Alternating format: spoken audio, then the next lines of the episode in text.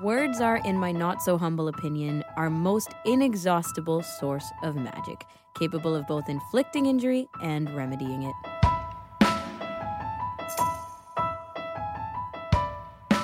Welcome to AMI Audiobook Review, the weekly podcast where we chat all things audiobooks. I wanted to throw somewhere in there the word annual because it, we're at the end. This is our last episode of 2023. Right. My gosh, with myself, Ramya Amadin, with Jacob Szymanski, Hello. and with Nasreen Abdel Majid. Now, we do have a guest, a guest who's going to join us through the entire episode. Uh, and before we get to the guest and the reasons why, let's get to the quote. Jacob, you picked it. This one is from Harry Potter, which is what we're going to be talking about for the entirety of the episode. This one's been a long time coming, Rams. I think we all have a lot to say about this one, including our guests. Uh, I like this quote because um, it speaks to the power of words. Man, this is from Dumbledore, one of the best wizards in the wizarding world. Mm-hmm. And if that's coming from him talking about the power of words, then that says a lot. Yep, related to magic. That's good. That was a good explanation of the quote. Thanks. Um, yeah, we're talking Harry Potter. The last book in the Harry Potter series was published all the way back in 2007. That's over 15 years ago. And that's millions of fans around the world who have been hooked, who drank the Harry Potter Kool Aid. And we've all kind of absorbed it, maybe not all the way back from when things were being released. I myself started reading Harry Potter only like five years ago. Actually, yeah, right before I started working at this company. Pretty uh, funny. Um, anyways, it's a great idea for us to get into it and for us to spend an entire episode talking about it because, or else I'll just start to sneak in all kinds of Harry Potter references, quotes, reactions um, throughout the rest of the years. And everybody got sick of it. So we dedicated an entire episode, right? Yeah, and this is a series that sold over 600 million books Whew. since 1997. Who does not know Harry Potter? Nobody. You, you literally live under a rock if you don't know about Harry Potter. Yeah. And all three of us, I think, have listened to all or at least a couple of the Harry Potter Mhm. audiobooks by Jim Dale Yep.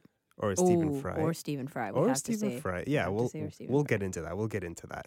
But I think it's so worth to talk about because this series had such a massive cultural impact on not just our generation, but like all the all ages. Like Yeah. this book sold like crazy. The movies were a phenomenon. Now there's the show with all its controversies coming out. There was the Right. A release of show. I know, I know, I know. There's so much going on around the show as well, just because of J.K. Rowling's name. Should it be in it? Should it not? Can she? How dare she? Um, but you know, we're gonna get into all that as well. And I think it's time for us to bring our guest on. Yes. Enough teasing. We need this help, so we enlisted our colleague, uh, producer on KNR, Kelly and Ramya, as well as friend, friend of the show, friend of the Harry Potter universe. At least I hope you are still. Grant Hardy. Hello, Grant. Hey guys, thanks for having me on to talk all things Harry Potter. So is it true? Are you a friend of Harry Potter? The universe? I have I read the books so many times growing up and I read the books often like right on the release day kind of thing. Oh wow. Um, Ah. and own the digital versions and the audio versions and have really kind of studied the book. So despite everything else that's that's gone on, I don't think that I can deny the place that Harry Potter has had in my life. And when we say all the things that have gone on, we're talking about the universe itself, but also, of course, about uh, J.K. Rowling, the author of the series and the creator of the Harry Potter universe. There's a lot of stuff going on around her. We're going to get into that stuff later, though. So, where do you guys want to start with this one? I'd like to ask a question to everyone here. Just starting with the positives, we can have a, a gush session, if we will. Thank you. It's very indulgent of you. What do you think it is about the Harry Potter series that caused it to become the cultural touchstone that it ended up being? Well, I think there are several things that are very universal about the series. I mean, you start with a young kid who's bullied and who's an outsider, and honestly, life is looking pretty hopeless for him. And then he goes on to be, you know, famous, a celebrity, and a hero. And I think there are lots of moments like that in the series and lots of really well developed characters in the series that people really relate to. Uh, so I would say that that's a huge part of it. It is such a huge part of it that it convinced kids to read like massive, you know, 700 plus Oh, page true. books. That's a It's just point, all the yeah. relatable So true. characters. Uh, when it came out and you were reading it like as books got released, was that in Braille?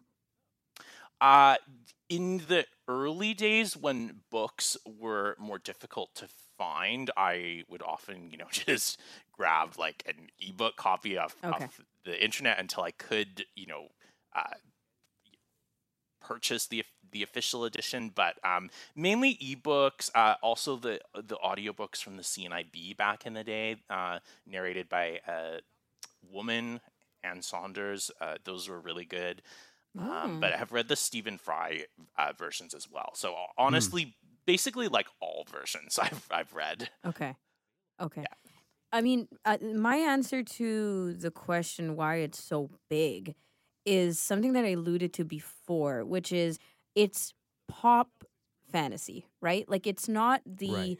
entire investment of you as a reader going into fantasy thinking like this is going to be deep. I am ready to invest my my time and uh you know my love for this world and you don't have to go in with that and i think that that speaks to also just how many different types of people age groups um, and people of just like everywhere you know not just in north america but all around the world um, who are able to just like get hooked on harry potter and it's because for me it's very relatable in this sense. I had never read anything fantasy. You know i'd read books like fiction books with dips like dip your toes into fantasy elements but i would never pick up anything that was like for real fantasy and that was in tv and books. But harry potter came along and within the first couple of uh, pages i'd say you know like the first hour of listening to the book i was like this is not fantasy at all like he's learning he's a wizard while we're learning about what the wizarding world is We're right there with him most Yeah, of the time. yeah. Right there with him. I don't know anything about this stuff. Like some people might come into this after having read um like Lord of the Rings and then you're looking for uh, potentially looking for a very magical world, a very magical universe, the ins and outs of this kind of world building. Whereas I wasn't. I was like I don't know what this is. It seems to be a big deal. I'm just going to check it out. And I think so many people can relate in that sense. Well, one thing that grounds Harry Potter and I think makes it more accessible is that it's urban fantasy. Yeah. Meaning that Fair. it's it's not fantasy set in, a, in an entirely different world. Nope.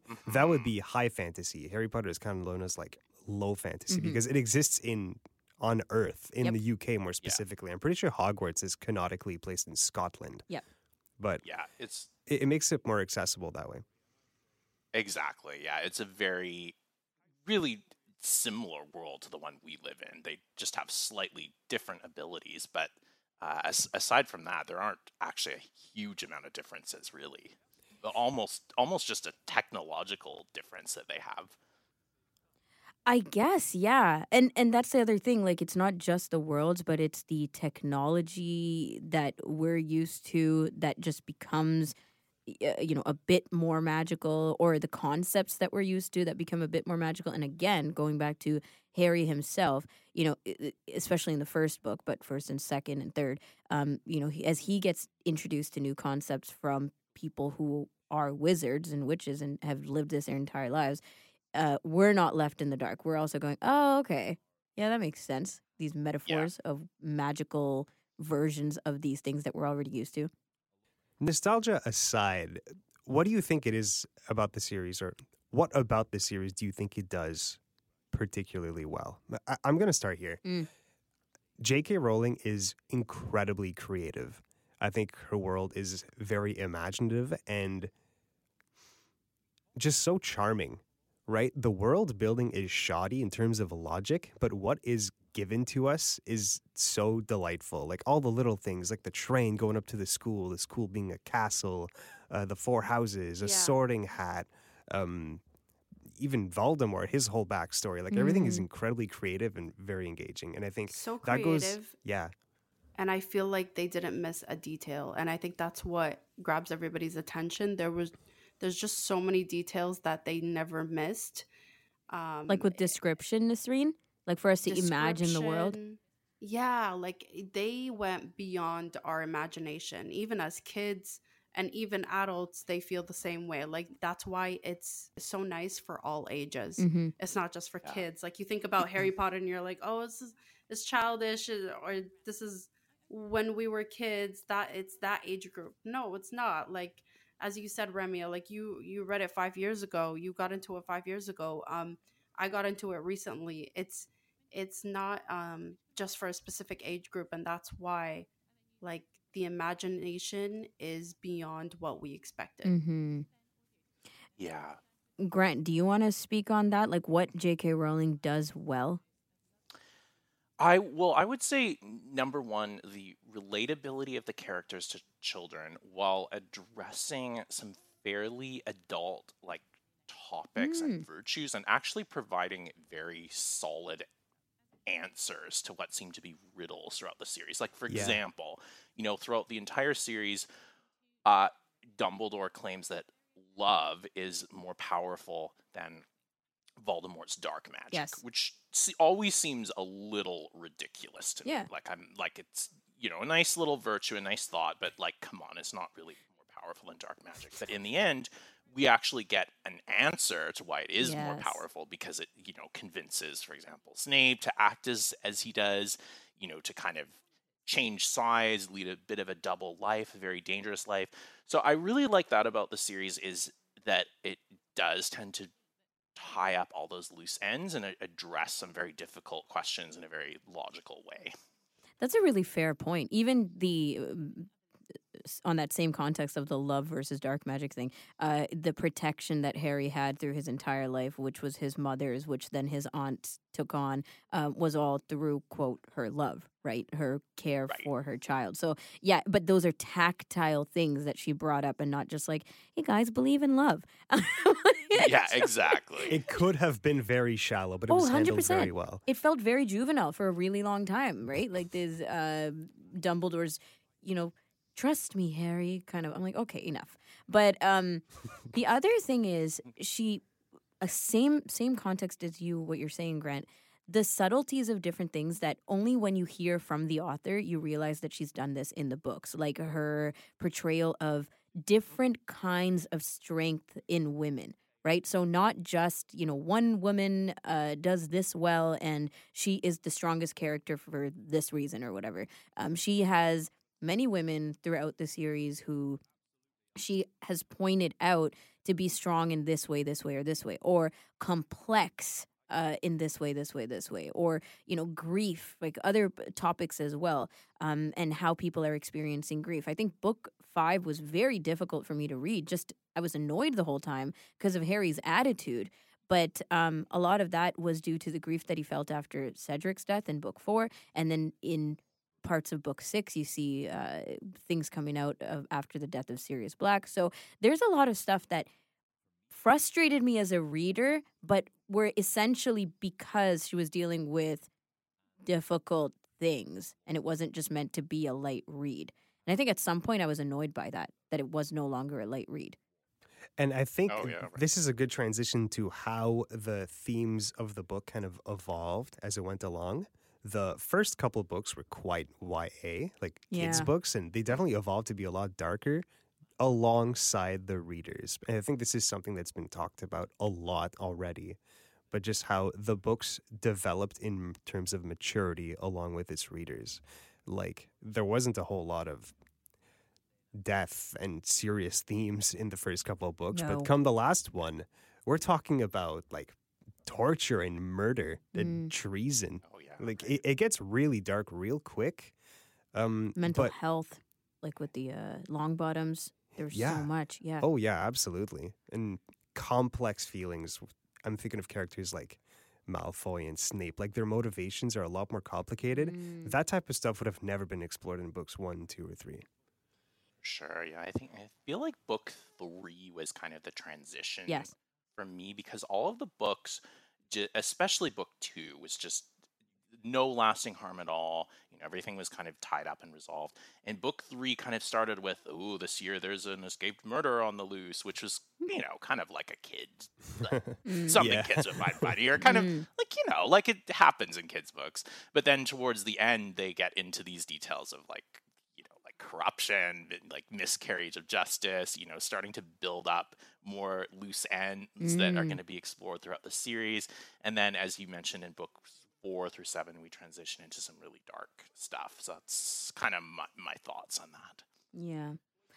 I will say though, um, the nostalgia aspect of it, I know you said earlier, Jacob, like aside from nostalgia, but That's okay. You can bring it back. Yeah, the nostalgia aspect of these books, just going back to, you know, all ages, is quite intriguing. I think that, you know, as a 30 year old, I'm reading back some of these books or feeling so cozy uh, when I read certain aspects of Harry Potter and thinking, like, you know, is this strange? Like these kids are going through school, like they're teenagers and they're um ex- we're dividing the book up into seasons, like going into school and the winter break yeah. and the summer holidays and what happens there. But it does feel super nostalgic and I think that that's J.K. Rowling's um her strength in description. Like every time that train pulls into the castle, I'm thinking, oh, how exciting. Here comes another year with the trio. Yeah.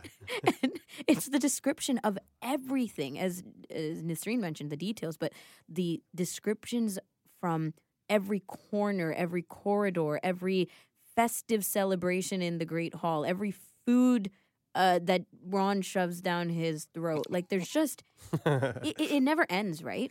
There's a great sense of time moving forward in in this series. Like they always have something to look Brilliantly. forward to. The Yes. Christmas break, the next Quidditch game, the end of Mm. year. Like it, there's always something to look forward to, and I think that it propels the story forward really well. Yeah. Yeah, and that's why it's so interesting to keep going back to it and rereading it. Do you guys have a favorite book, Grant? I would say one. I think book five. Oh my. Yeah, yeah, interesting. Yeah. Why is that? It was very uh it was pretty dark and people went through some really difficult changes and development throughout the book, but it also talked a lot about their wizarding society, like how their law and order work, how their courts work, you know, kind of how their their ministry worked, uh, a lot about the you know corruption that was becoming more and more clear throughout this uh, the society. Uh, br- brings in a lot more, um, you know, again loose ends that have to be tied up uh, later on in the series. A lot of just people working through some complex emotions. No, it makes sense to me. Uh, it's just it, because it was such a dark book, I find it one of the hardest to reread. Just yeah, as I mean a- it's pretty dark. It's it's not not an easy read. No. Did I- did I hear Jacob? You say it might be your favorite book as well. Maybe you could offer more of an artistic Mm, perspective. It's not my favorite, but it's also not my least favorite. What's your least um, favorite? Probably the second one, to be honest. Oh, I never go back to the first or second books. You're right. Yeah, it, it's just not very memorable for me. The Mm. first one obviously gets the bump because it's the first one, and like there's Yeah. always a nostalgia, like the first book and how it was like at the Mhm. start and where they where they go after that point. Mm. Um, what I find with the fifth book is that it really explores the themes of like friendship and camaraderie. It's so heartwarming that all of these friends of Harry's and Ron and Hermione's uh, get together and form Dumbledore's army in secret in the Room of Requirement. Uh, That's book five, right? that's book five. yeah, Yep. yeah, yeah. And they was good. talk they talk about the themes of friendship all throughout the series, but this is where like it really solidifies. And this goes back to something you were mentioning earlier, Grant. That that's that the themes in this series are very cohesive and well explored and very well tied up in the end. Like they Yeah. prove that well, she makes a very good point of why love is more powerful than hate and why friendship is so important. And uh, book five does that really well. Um, Yeah, I think my favorite book is uh, book six, uh, Book followed is by good. book three. Book six, because it sets up book seven very well, but it's just the mood of book six is very it's eerie. I wouldn't say it's too dark, but it does feel like it's the last year at Hogwarts, and it seems like Harry makes the best of it. Like there's a lot of Quidditch in it, which is pretty nice. They do a lot of very Hogwarts y stuff. You know, like going going to uh, dinner parties and a lot of school and exams. Like, and, and I love that stuff. Like, I love the mundaneness of life in Hogwarts. It's the familiarity. It's yeah. the familiarity. Yeah, like I almost want to watch like a sitcom in Harry Potter. Oh yeah, It- that's a good like way to say in it. Hogwarts. Like I like the common mundane day to day stuff because what J.K. Rowling created in not just the Wizarding World, but like more specifically Hogwarts, like attending there as a student. Don't you want to be there? yeah, And I think book six does that better than any other book, especially that the students, the kids, like they grew up and they're exploring like romance and new things like that. It's uh, they're definitely love- exploring. I love that book, but there's also a lot of dark themes, like Draco being like roped into the Death Eaters circles and Mm, mhm. what's Snape up to, and I feel- Dumbledore's asking acting sketch. Yanis, I feel like the the third one would be like a lot of people's favorites because as you said Grant that's where it transitions into okay it gets more complex it gets more you know adult theme there there's a lot of changes but versus the first and second book where they play it safe That's why Yeah, book three is my favorite. Book Yeah. three and six are my top two, but I flip from what you said, Jacob, because book six has too many skippable chapters. Okay, so it's basically like two books in one. Every time um, Dumbledore and Harry have a meeting in Dumbledore's office, is that what we're calling that? Anyways, um, there's there's house is it also his bedroom? I don't know. That's why I'm like his living quarters. I'm not He really lives sure there. what goes on there. Chamber. His It is chambers. chambers. Yeah. Anyway, weird. Um, Come to my chambers, Harry. here's my password. No thanks. Okay, so yes, headmaster. It is kind of weird when you think about weird. it. I I've never had to like explain this, but anyway, now that we are, it's taking a weird turn. Um, I. I would skip these chapters like on my rereads, and yo, they were definitely fascinating and still are, and add to the uh, connectivity of all these different things that are going to go on in book seven, as you've all pointed out.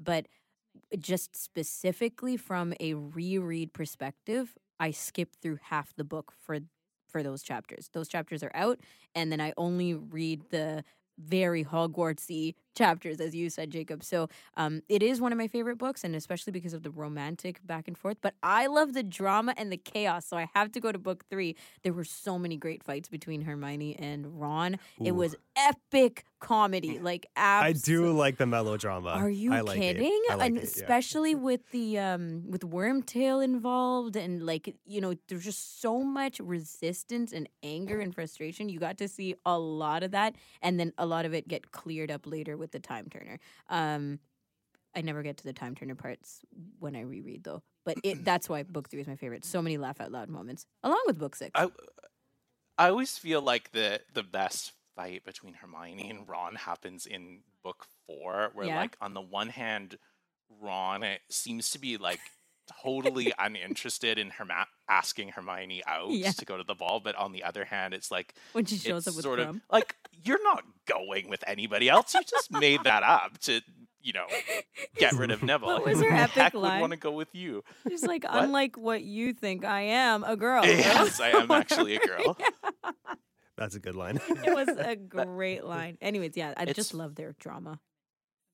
It's funny that you guys say that about book six because I always found book six a bit of a puzzle. Like, on the one hand, it's very, very, very dark, but on the other hand, they have like these parties and like they just seem to be carrying on normal life. And it's, it's always been a bit of a puzzle to me because I'm just like, I don't know if I really see that happening in the midst of all this chaos.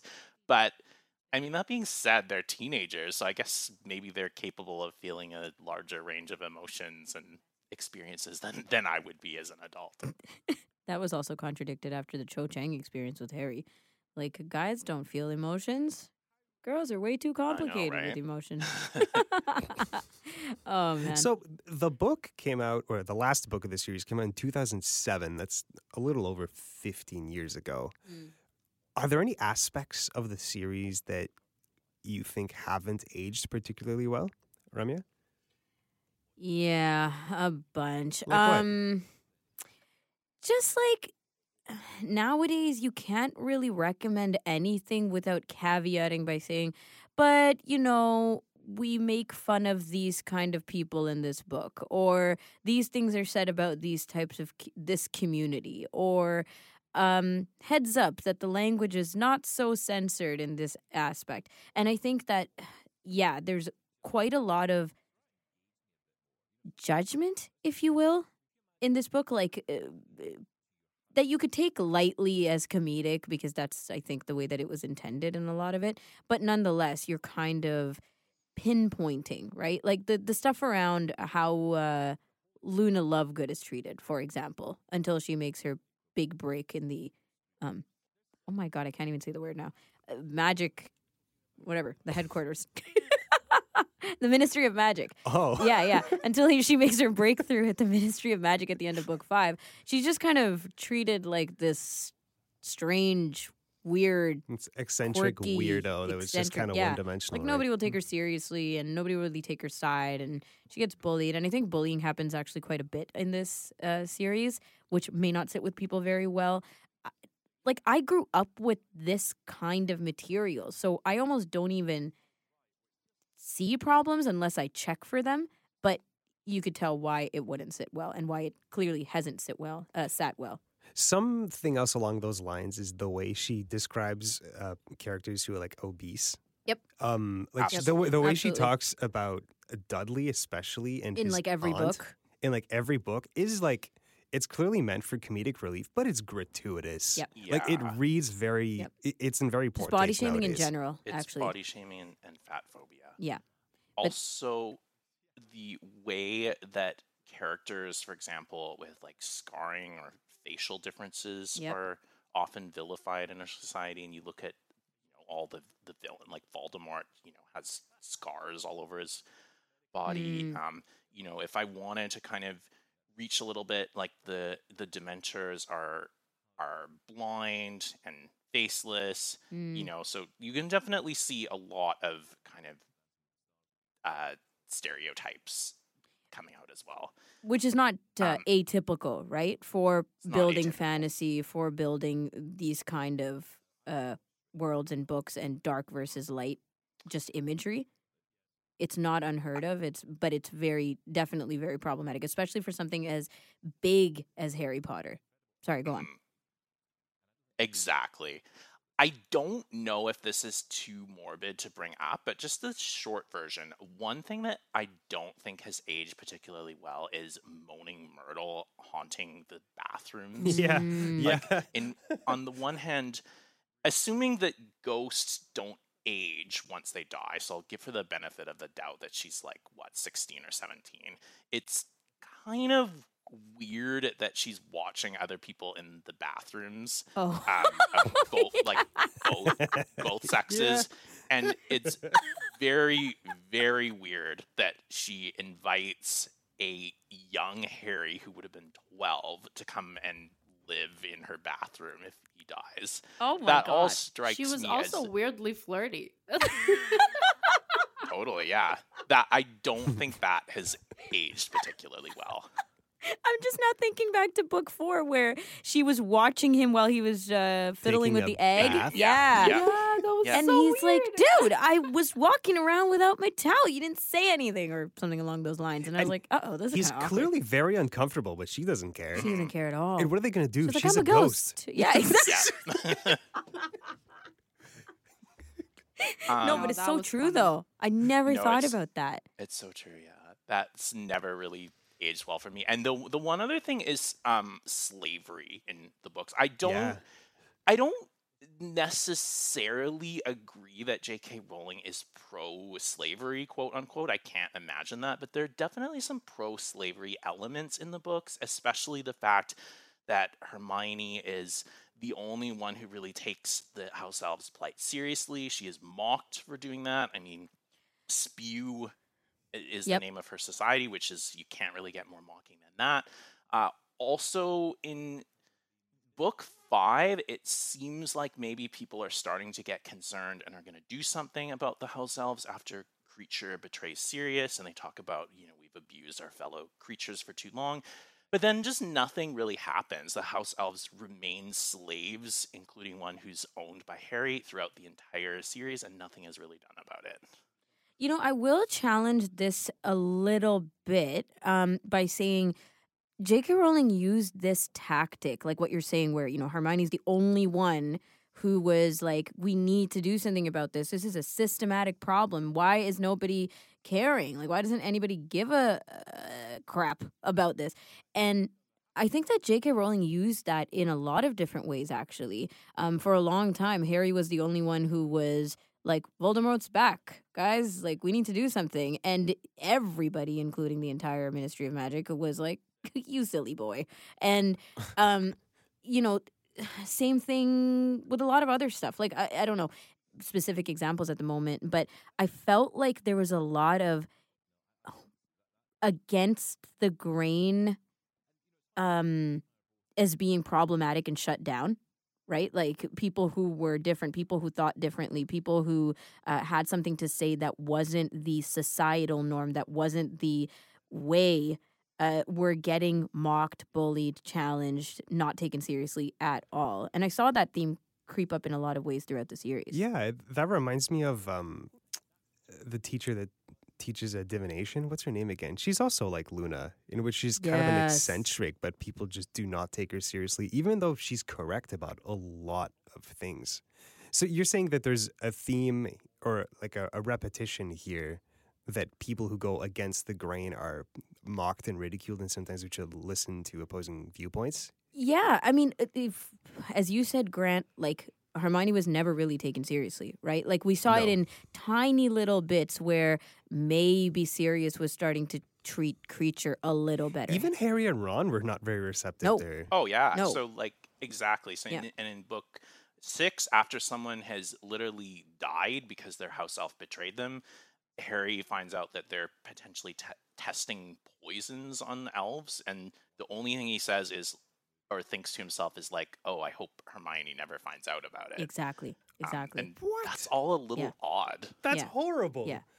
But then you see like the individual This- changes, this- right? Like you don't see societal changes as much, except in the oh my god, we're doomed. Uh, Voldemort is actually back. But in this, with the the house elves and uh, I guess slavery of elves in general, um, we don't see much change. But we do see individual shifts in perspective. In book seven, you see it with Kreacher and Ron and and uh, Harry.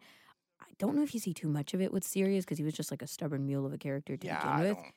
Um, I at least don't remember it, but you do see it with even the elves themselves, right? Like it's not just the the characters. I will say, even within the elf community, uh, there are many instances where Winky was like, "I'm doomed. I can't work anymore. I can't do whatever," and then you have Dobby who's like, "I'm a free elf. Let's go." And then this entire system that already has existed for ages, where elves are like, no, this is our role. This is our role in society. We love our job. We love what we do. So I think she portrays different perspectives. Like she does really give us the spectrum of things. But in all in all, yeah, we don't see a giant shift in the way that things are. And regardless of how you interpret that plot line, I think we can all agree that it's frustrating that it never really wraps up Mhm. because Hermione just sort of gives up and Yes. doesn't really acknowledge it. And I think this points to some of J.K. Rowling's shoddy writing. Mm. I'd like to point out uh, quite a few of the plot holes and inconsistencies in this story. Grant, you actually pointed out a couple in an email you sent us earlier. Uh, do you want to get into them a little bit? Uh, one of the most baffling plot holes in book five is when Harry goes through all kinds of trials and tribulations to try and contact Sirius. It turns out Sirius gave Harry a wrapped package over the Christmas holidays and said, Use this if you ever need me, i.e., this will put you in direct touch with me. Harry never uses this even in a life or death situation, and Mm. I have no idea why. I can just conclude. I don't know, Jacob, if you or Ramya, anyone has an answer, but I think we just have to conclude he forgot. Um, I don't have a like I didn't have too much of an issue with this. I did with Harry when he finally realized he could use it. When was that? At the end of book 5 when he's like, "Oh my god. This thing that I completely forgot about." Ah. I hate that. ah, exactly. A character's stupidity should not be what propels the plot forward. yeah, yeah. okay, then then you'll have a lot of issues with book 5 because because his stupidity was the crux of book 5.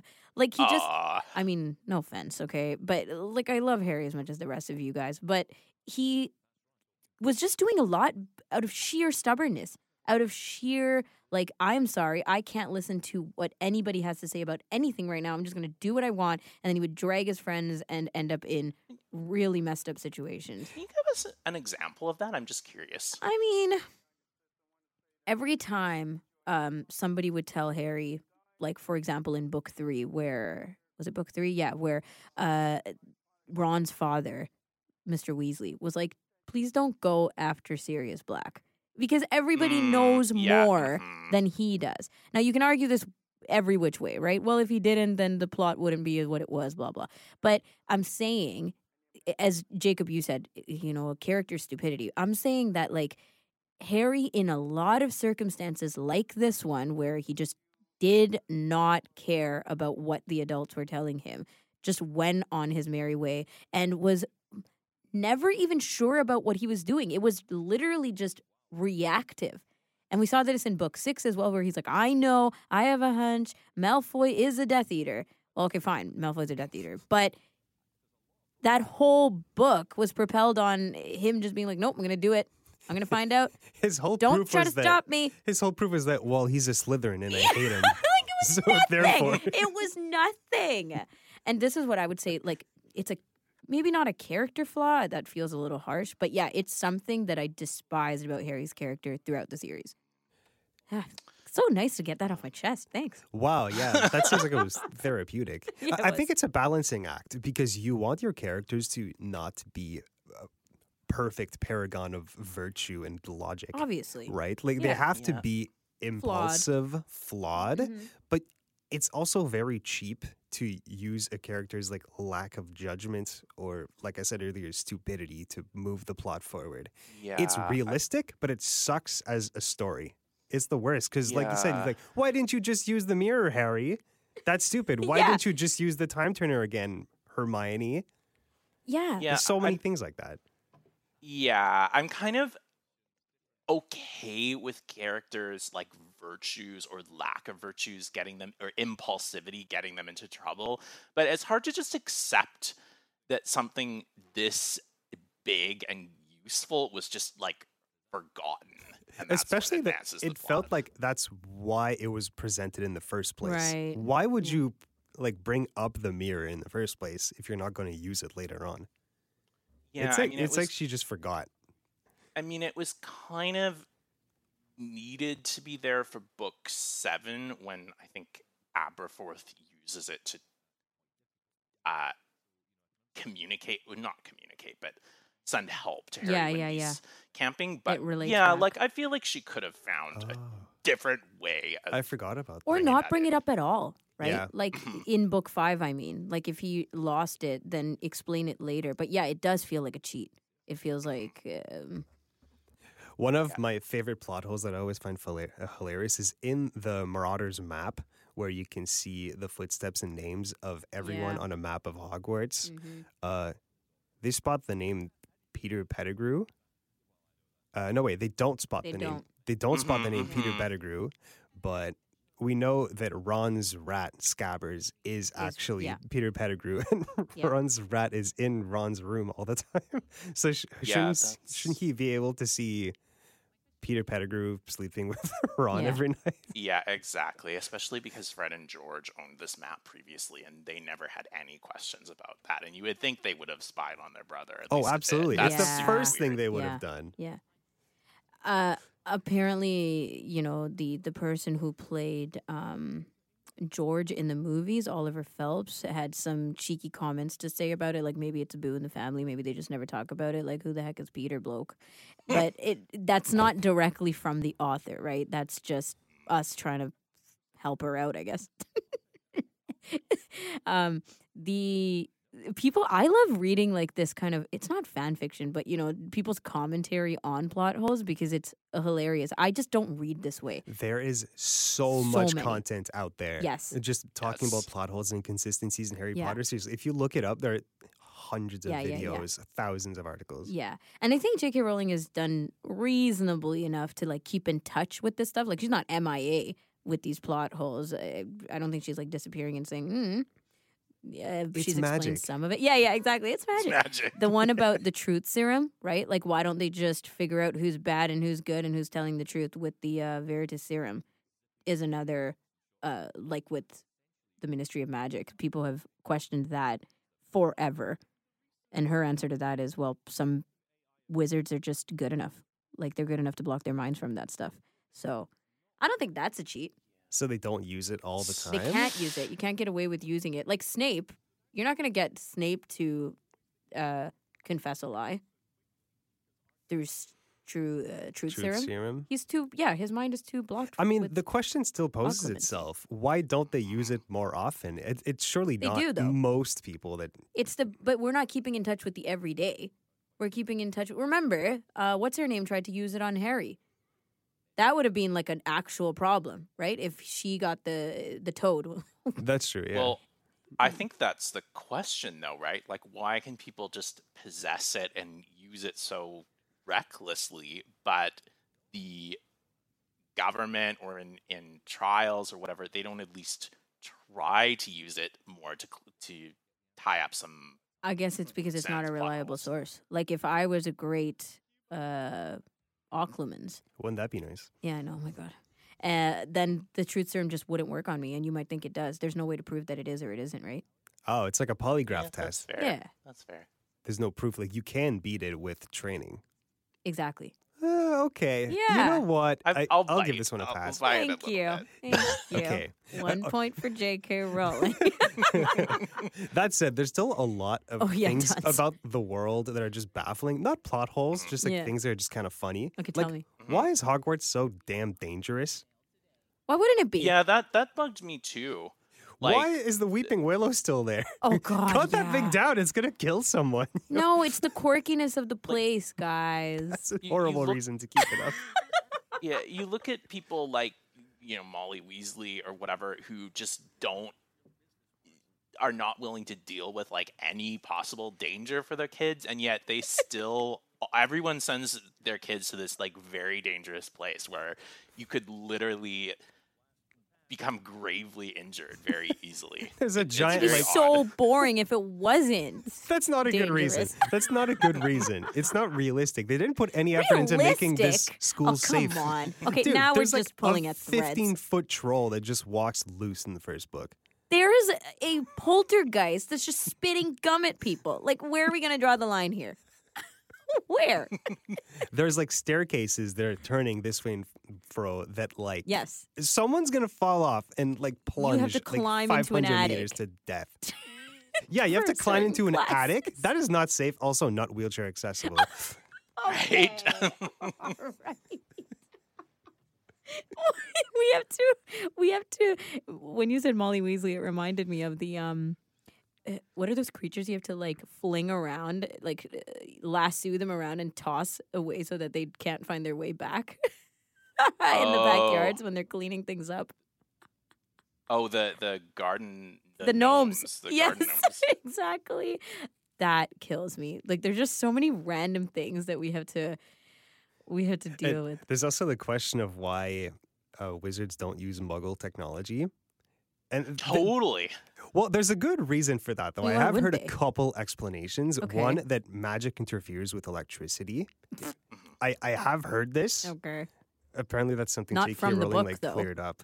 Yeah. Is that just like a general concept of magic? Here's the other thing. Yeah, it's like a general concept in magic that's very present in a lot of other series. Okay, actually, good. Okay, fine. Yeah. So you just got to know magic to Yeah, know some of the unspoken rules. The books do kind of say, I think, or at least a couple people say that Muggle technology kind of goes haywire around at least Hogwarts. I don't know Mm. though. You could probably. It doesn't really say that you couldn't use it in your own community though. There is also the cultural reason why wizards would not want to use Muggle technology because um, they're very reclusive. Like, there's very little interaction between Muggles and wizards, and there's an arrogance there too. Because wizards, Yeah. if they use Muggle technology, it's kind of admitting that they're not a good wizard, which makes sense to me. But it also kind of makes me think that wizards are just kind of arrogant and don't want to explore Muggle technology, even though it might be better. Like, Yeah. this is going to sound a little glib, but like, why doesn't why don't the Death Eaters use guns? You're telling me an Uh. M16 would not be better than a wand? I maybe the reaction speed, the reaction of a bullet being stopped by magic. Yeah, you might be able. Yeah, you'd have to be pretty quick, but See, that's- We're really getting I- into hypotheticals. well, you're I- you're posing them, right? I think I need to defend My- my girl. my thought has always been just like, why are things so difficult that with Muggle technology would be very easy? Things like telling the date and time. Um, uh, you know, Harry and Hermione struggle with this when they're camping. Um, like Oh, ma- yeah. map, map, It's mapping true. out where you are, communicating with people securely. Like we can do that. It, it seems like they have a lot of trouble doing Yeah, that. Yeah, just, get an iPhone. Yo, Yeah. this is 07, by the way, the last book. Okay, come on. Yeah. okay, We- we- fine. we a had to- we Nokia, had to go back. BlackBerry. Yeah. GPS of any kind. Uh, maybe that's just like a superiority complex, right? Like, Oh, oh, yeah. these Oh, yeah. muggles, psh, they don't know what they're doing. Fascinating. A fireplace that locks up. Okay, we're going to take a quick break. We're going to come back with more Harry Potter discussion, uh, but getting into more of the current stuff around J.K. Rowling and the things that uh, are going on on that side of things. So we'll be right back. It's AMI Audiobook Review. Welcome back. It's AMI Audiobook Review, and we're continuing on this Harry Potter episode to end off the year with you. And Grant Hardy's here, Jacob is here, I'm here, Nasreen's here. So let's get into the J.K. Rowling side, okay? We have like less than 10 minutes left of what we can bring up. Um, obviously, things are quite problematic with how J.K. Rowling is currently being received. And there's, I guess, a lot we can say about do we really care in terms of the spectrum of how this affects our love of Harry Potter, the love of the books, love of the series, the universe, her involvement in that versus her opinions and things going on specifically around um, transgendered opinions and what she has expressed around this and people's reactions and responses to that. So, Grant, maybe we can start with what you have to say. Yeah, I mean, starting off with the the knowledge that I'm not the most qualified person in the world to talk about it, Mm. but it appears that things kind of blew up a while ago with her uh, perceived transphobia when someone she retweeted a story that used the term people who menstruate and J.K. Rowling was like highly offended that we weren't just calling them women and then she just went into like rant after rant like both with tweets and a big essay that she wrote about how like you know not just reserving the term women for like cis women or denying that like sex and gender are innate you know erases all this history that women have experienced and she's brought up a lot of like very transphobic things about you know like discouraging kids from transitioning uh and you know like oh if we throw up in the door to you know the bathrooms for trans people then we're you know just allowing any man who says that he's a woman to enter the woman's bathrooms. I mean which is essentially bizarre given her like blase attitude towards bathrooms in the series um but just just like it, she's uh, just decided like this is the hill she's gonna die on. Like she's like, oh, I haven't replied to other stuff, you know, abuse directed at like my fans who are kids, or you know, death threats directed at me, whatever. But gosh darn it, like this is the issue I'm gonna die on, and she seems to have come out as very like anti-trans, which is Which she has responded to as well, right?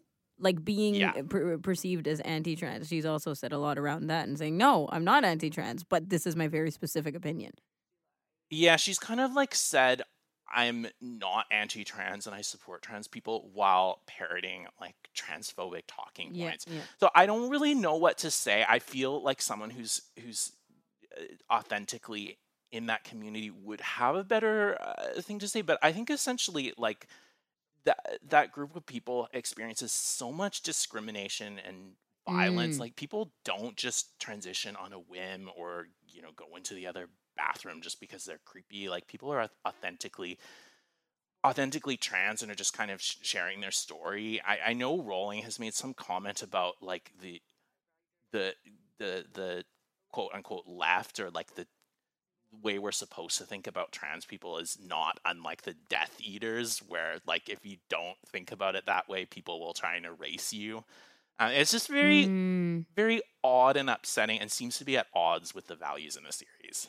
I, I think you hit on what makes this such a weird situation is that for some reason, like of all people, like why did, did J.K. Rowling decide to make this her issue that she was going to fight over? Right. Like it seems so strange, and she claims that she doesn't care about her legacy, and fair enough, like she might not. But like it or not, this is tarnishing her legacy in the Harry Potter books as a whole. Like I can't help but feel a little strange of of reading these books now without thinking that I'm putting money in the pocket of this weirdo. Mm-hmm. Like to be honest, like we did on purpose in the first half of this show to completely extricate J.K. Rowling from our discussion Yeah, yeah. so we can just analyze the series for what it is. And I really admire J.K. Rowling for what she's put together for her series, but the fact that she As an artist, jumped- as a writer. as an artist, as a writer, yeah. But the fact that she jumped into this fight for no good reason, like, what are you doing? You like, what are you doing?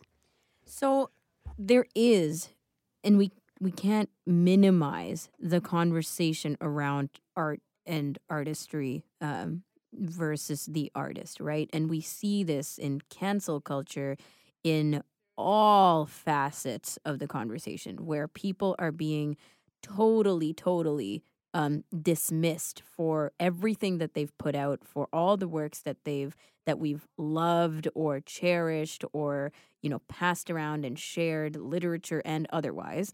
And uh, you know now based on either current opinions or things that have come up, people have dug up from their past. Uh, we now say throw the art away with the artist, and I do have challenges with that. Um, I think that there is definitely a lot of reasons why J.K. Rowling could have exited from this conversation, completely not put her opinion out there, and just, you know, relaxed with the way that she was putting her opinion on there. But I have no idea why she did it. And I think the three of us are asking that same question, right? Why did she do this? Why would she put her stuff out there? And did she really need to? Is she even part of this community? And maybe she feels like she is because she's a woman, so she has things to say around that and the, the biology and whatever. But it's really the the question is still unanswered. We have no idea what this means to her personally. And this is the problem that we encounter often, which is yeah, these people are celebrities. Yeah, they're influencers. Yeah, they've made a dent into our world and stamped themselves into our world because they are the creators of the art that we uh, acquire, that we live with, that, you know, we love and carry on with us but they're individuals and she's come out with a lot of her own issues as well like she's spoke about her own mental health challenges as she was writing the series before she was writing the series the things Right. that she's gone through abuse abuse and otherwise um her failing marriage what these books meant to her right? Like that's the other thing. Like these books aren't just about what they meant to us but also what they meant to her while she was writing them. And sometimes i weigh all of these things very similarly, like in the same uh sense of it, thinking like we just don't know. Like we could be angry and we could be emotional about her circumstance and what she's putting out there. Facts. But do we really have the right to be like, but don't put your opinion out there? Or because of this opinion, now I can't read these books? Or does it change what these books mean to me before I knew J.K. Rowling and started to follow this ugly trajectory of the turn of events? I don't know. Yeah, well said, Rams. Honestly, I think we could just leave it at that. Yeah, because we're running out of time now. Cool. So we gotta go. Um, let me quickly tell people what the three feature titles are on the CELA homepage, and then we'll say goodbye to you, Grant. But these are the three titles that are on the Center for Equitable Library Access, CELA library.ca. The Mystery Guest, Molly the Maid, number two by Nita Prose, and this is suspense and thrillers. I think I said too many S's there. Oath and Honor by Liz Cheney, which is politics and government biography.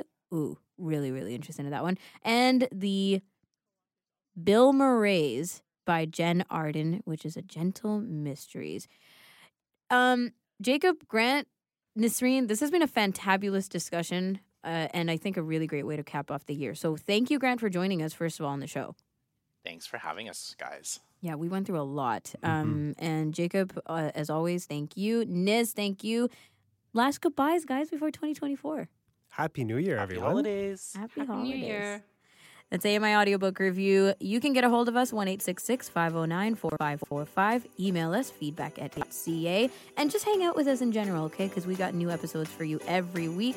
I'm Ramya Amadin with Jacob Shemansky and Nasreen Abdel Majid. Happy New Year. Catch you in 2024 and happy audiobook listening.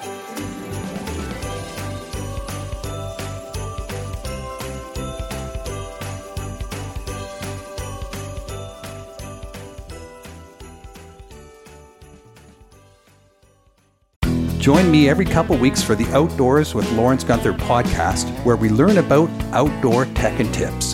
Plus, we look at news affecting the environment. AMI's Outdoors with Lawrence Gunther is available from your favorite podcast provider.